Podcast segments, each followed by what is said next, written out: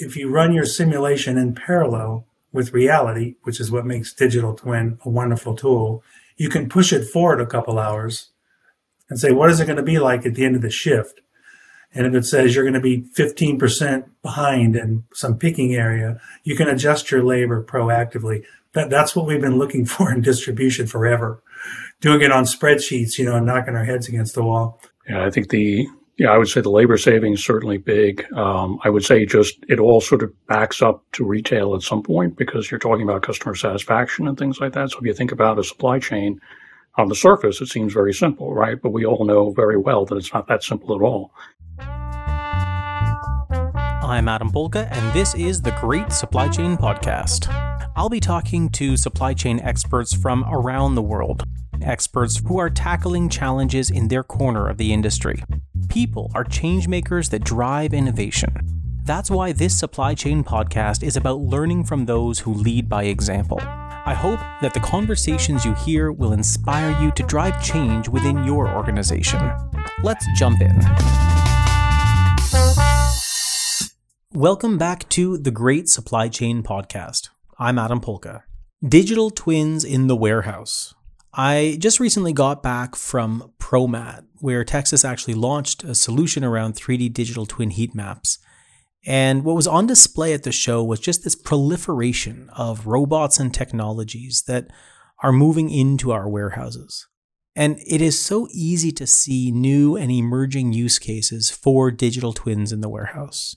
Today, I'm joined by Maryah Merchant. Maryah is an expert in supply chain management, and she will guide us through another episode where we're going to delve into this idea of using digital twins in warehouses to optimize supply chains. With the rapid advancement of technology, digital twins has emerged as a popular solution for both efficiency and cost reduction. So let's get ready to learn all about this cutting edge technology and how it can revolutionize the way we manage our warehouses.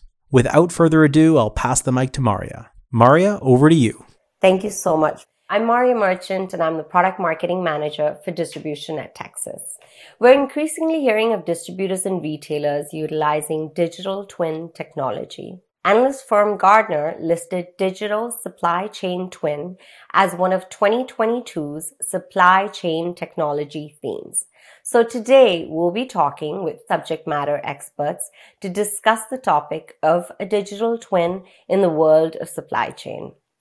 I am very happy to introduce Joe Vernon, a principal business consultant from EPAM Systems focused on the adoption of emerging technologies with a special interest in digital twins and Mark Delaney, VP of Industry Strategy, Retail and CPG at FourKites, who's widely regarded as a leading technology futurist with expert knowledge of the retail technology ecosystem.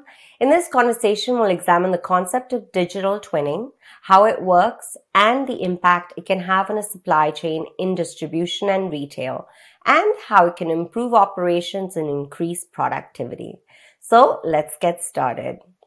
My first question, and I'll direct this to you, Joe, is what is a digital twin and how does it work? Thank you, Maryah, and thank and thank you all. Um, digital twins. We've been we've been living in a world of transactional data and some unstructured data like weather data, et cetera. But digital twin, if you've got enough sensor data, data points, physical characteristics, what you're trying to do is to create a um, a mirror of reality. And that reality can be a process flow, a piece of machinery, a network, a distribution center, a city. So a digital twin is a real broad set of data, more data than we've ever used before. And you take that and you model it. It's really quite an innovation. But it really it, its foundation is you're you're using more data points and richer data sets than you ever have in the past. And that really describes a digital twin. Yeah, yeah. And and it's exciting because I mean, we've talked about this before, Joe, is it's not a new concept, but it's certainly, you know, quite quite uh, uh, innovative now and and it's kind of like the old concept but on steroids. Yeah, I think we found a way to put it to use for business, right? So it's been around longer.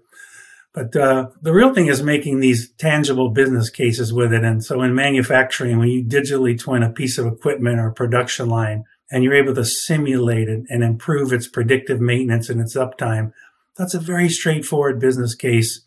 And I think that's one of the most foundational ones that really helped digital twin take off. And now we're seeing it in supply chain.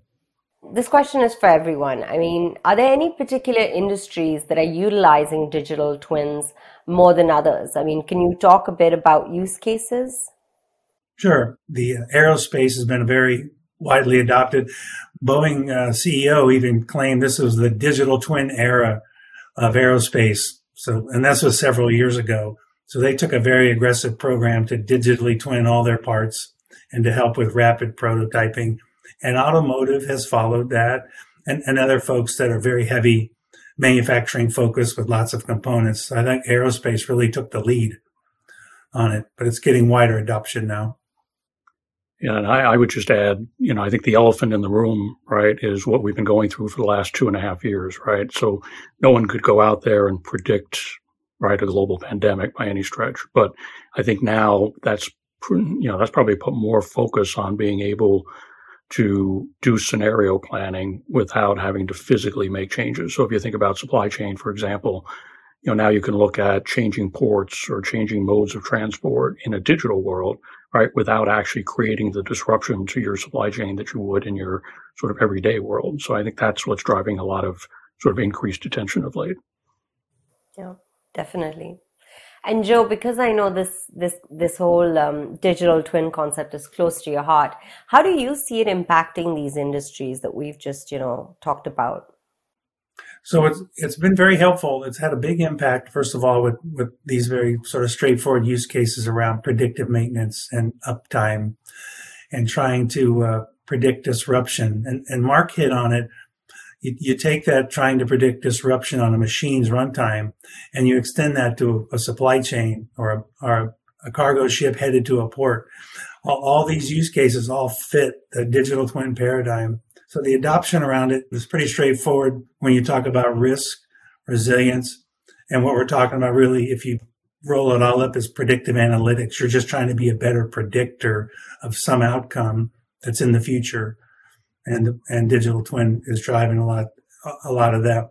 And so you see it across basically every sector, life science, healthcare, manufacturing, um, chemical processing, oil and gas, it, it, it's it's everywhere. It's just waiting for people to have the energy to adopt it, and they can find a use case.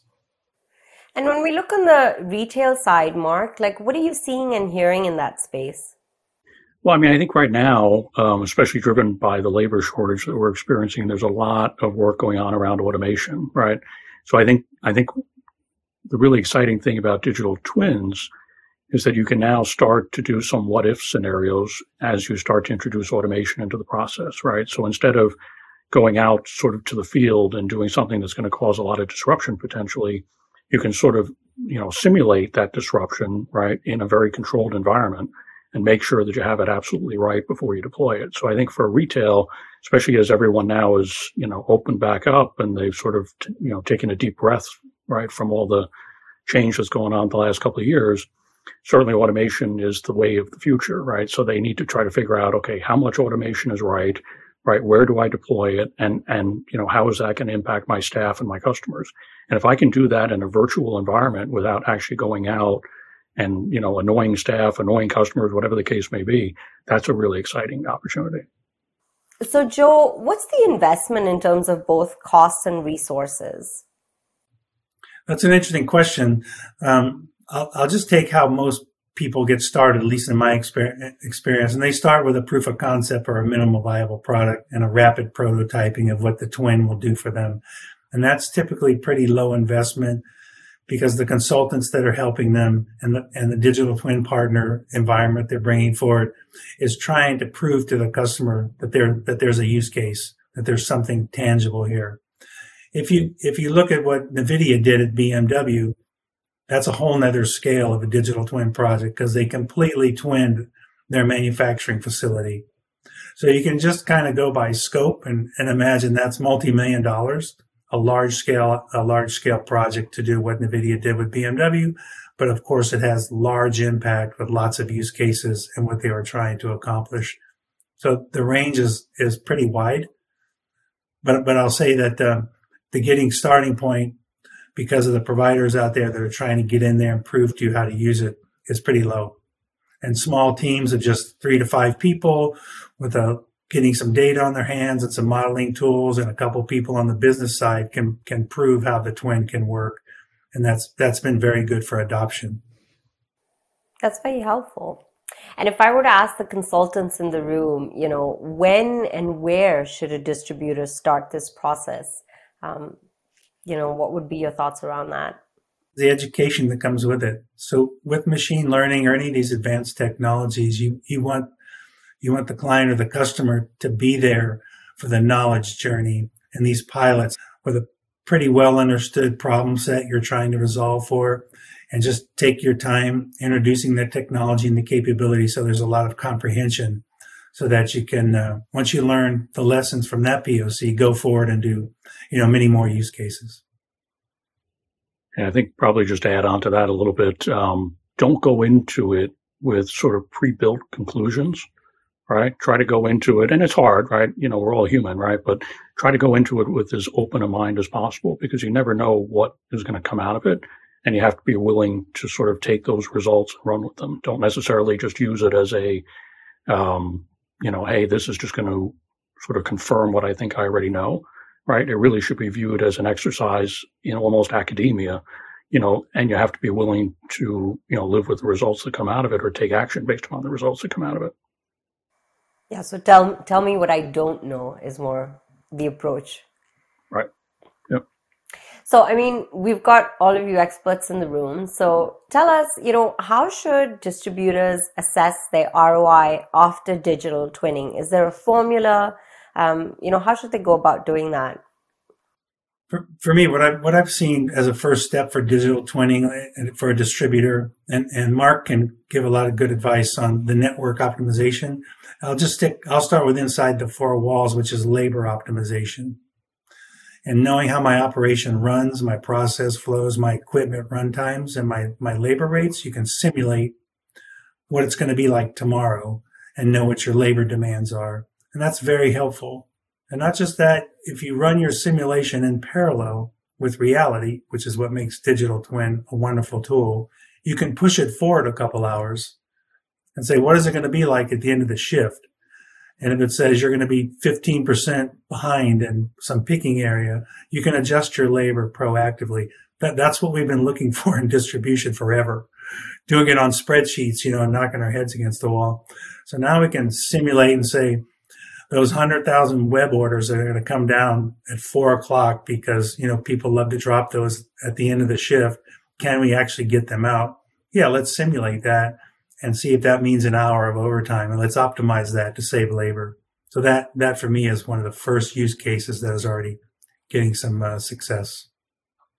Yeah, I think the yeah, I would say the labor savings certainly big. Um, I would say just it all sort of backs up to retail at some point because you're talking about customer satisfaction and things like that. So if you think about a supply chain on the surface, it seems very simple, right? But we all know very well that it's not that simple at all.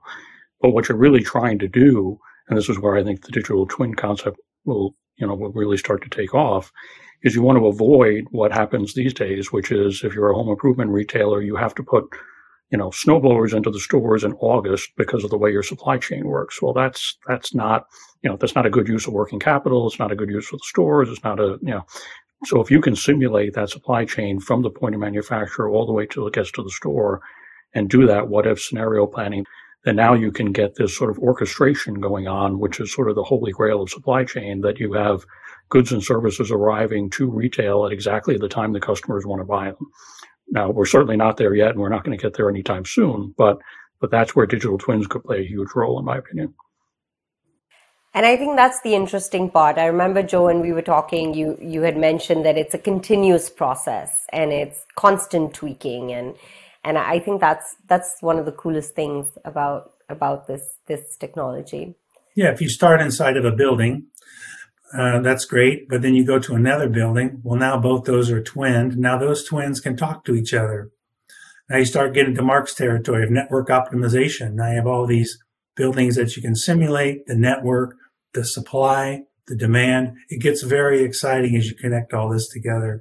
You just keep going from a a core and building outwards, and uh, really get to know your supply chain a lot better. That that's really what it does for you. Get to know yourself better because it's that mirror of reality. Um, based on your experience, what do you see as the biggest barrier for distributors in this area, and how can they overcome it? With a tool like Digital Twin, you, you really become a data enabled driven organization. There's no looking back and you've got to have the, the structure of a data platform, a way to move data in and out. You need an AI ML workbench. You need these components to drive the twin tools to visualize what the twin put, you know, the output of the twin. Um, the real timeness across how you think about things. If you're going to run simulations and they give you an answer in 30 seconds, do you, do you have the ability to respond to an answer in 30 seconds and do something tangible with it?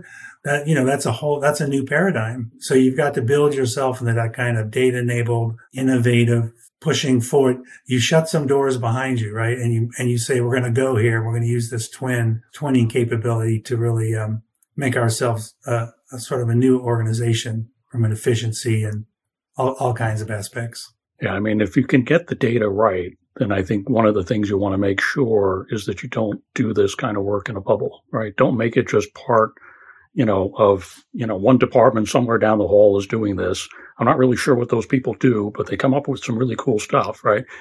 You have to make sure that, you know, to Joe's point, close those doors behind you and say, okay, we're making a commitment going forward. We're going to do this, right? We're going to live with the results that come out of it and then we're going to spread it across the organization. And once the entire organization is on board, then you get the usage and adoption that you've been looking for. So, what's next for digital twin technology? I mean, Joe, how do you see it evolving? Well, I think some big customers, some folks that are using digital twin at scale are helping spawn ideas. So Tesla digitally twins all their cars and they do it for customer service because all these cars have a lot of software in them and so they want to know your driving habits, how your car's running, and how often they should update your software. So don't just push to everybody the same update, make it specific. That gets people thinking, okay, I can now get down to the individual because if I can twin them. Um, Amazon has twinned their customer base. So they, they, they can look at their customers as a, as an ecosystem out there and they can do things against it and see how they respond. So that that kind of leadership helps bring helps other retailers and automobile companies get get ideas and be fast followers. So I think there'll be a lot of fast followers about the use cases that are already working, and then others will push into the uh, a little bit more into the unknown. Uh, there's some exciting stuff trying to get traction in retail about watching people move through stores, personalize the store experience. That's a hot area. I, I, haven't seen maybe one of these gentlemen have. I've not seen anything come out of that that's really said, "Hey, here's what you need to do." But they're they're pushing in that retail, that metaverse world of bringing digital things to life, thinking in a 3D kind of a thinking about 3D digital. That's exciting. But the uh, the practical stuff, like on factory floor and all that, they'll be fast followers to that. So there's there's sort of really two things going on at the same time. Yeah, I love that you brought up the store optimization piece, right? Because this is exactly the time going into NRF or coming out of NRF that, uh, you know, retailers are talking about store of the future, right? What does that store look like? Because there's no doubt that we've changed permanently as shoppers, right? We're not going to go back to what we were doing three years ago. That's just, you know, that ship has sailed. But there is a lot of scenario planning going on right now to does the store look like a distribution center? Does the store look more experiential? So there are some retailers already starting to look at that, and digital twins are certainly part of that.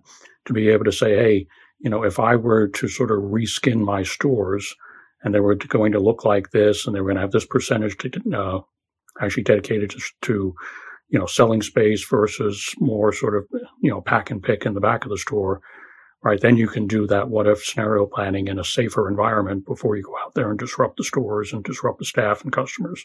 So I think I think that's an outstanding example. Okay, so the last question for the day for every one of you. Um, what is the one piece of advice that you can give a mid market to large distributor who wants to improve their supply chain operations leveraging digital twins? I think you have to set realistic milestones, right? That's number one, right? You can't rush something like this, but yet you still have to have some boundaries around it. And then I would just say over communicate, right? Don't make it a science project. Don't make it something that one part of the organization works on sort of, you know, in secret, right? Make sure that you're communicating to the entire organization why you're going down this path, right? The Tesla example is great. I never even thought of that, but that makes perfect sense, right? Because it's a very complicated automobile, right? There's a lot of software involved. So, you know, digital twin of a car makes sense. Digital twin of a store makes sense. And then certainly in my world, digital twin of your supply chain makes a lot of sense because you can make changes to that supply chain on the fly without, you know, without creating breakages and the linkages and things like that. So, so a lot of great examples, but I do think over communicating is the key to make sure the entire organization is on board. And Joe? Uh, playing on top of those is uh, really get started, start educating yourself and start experimenting. You know, make your experiments cost contained. Um, it'll be very exciting at first. You might want to rush in a little heavily. Um, lessons learned from big data and other things, you know, start small with something you can grasp as your, your organization and your team can grasp and just start educating and, and experimenting. Uh, because this is one of those technologies that is, is we think is going to be foundational. It has that feel. Um, you know, AI has been called the new electricity. I don't know what I'd call digital twin, but it, it's got that foundational feel to it. So getting in there and getting started is my best advice. That's great. So I got the three nuggets for our audience today, which is data integrity, uh, you know, setting realistic milestones and over communicating and experimenting and educating. And that brings us to the end of another episode of the Great Supply Chain Podcast. I want to take a moment to thank our guest host, Maryah Merchant, and our guests for sharing their expertise and experiences on the topic of digital twins. I would also like to extend my thanks to all of our listeners for tuning in today. We hope that you found this episode insightful, and we invite you to join us again next time for more discussions on the latest trends and innovations in the supply chain industry. Until then, this has been the Great Supply Chain Podcast. Thank you for listening. We'll see you next time. Well, that's it for this episode, folks. I hope our guests sparked some new ideas and inspired you to push the boundaries of supply chain. New podcasts will be published on the first of every month. In the meantime, please reach out with your thoughts or questions, or even an idea for a future episode. You can email us at tecsyspodcast at tecsys.com. Make sure to subscribe to the podcast so you get notified as soon as a new episode goes live. And please share it with a colleague and leave a review. Until then, this has been the Great Supply Chain Podcast. I'm Adam Polka, and thank you for tuning in.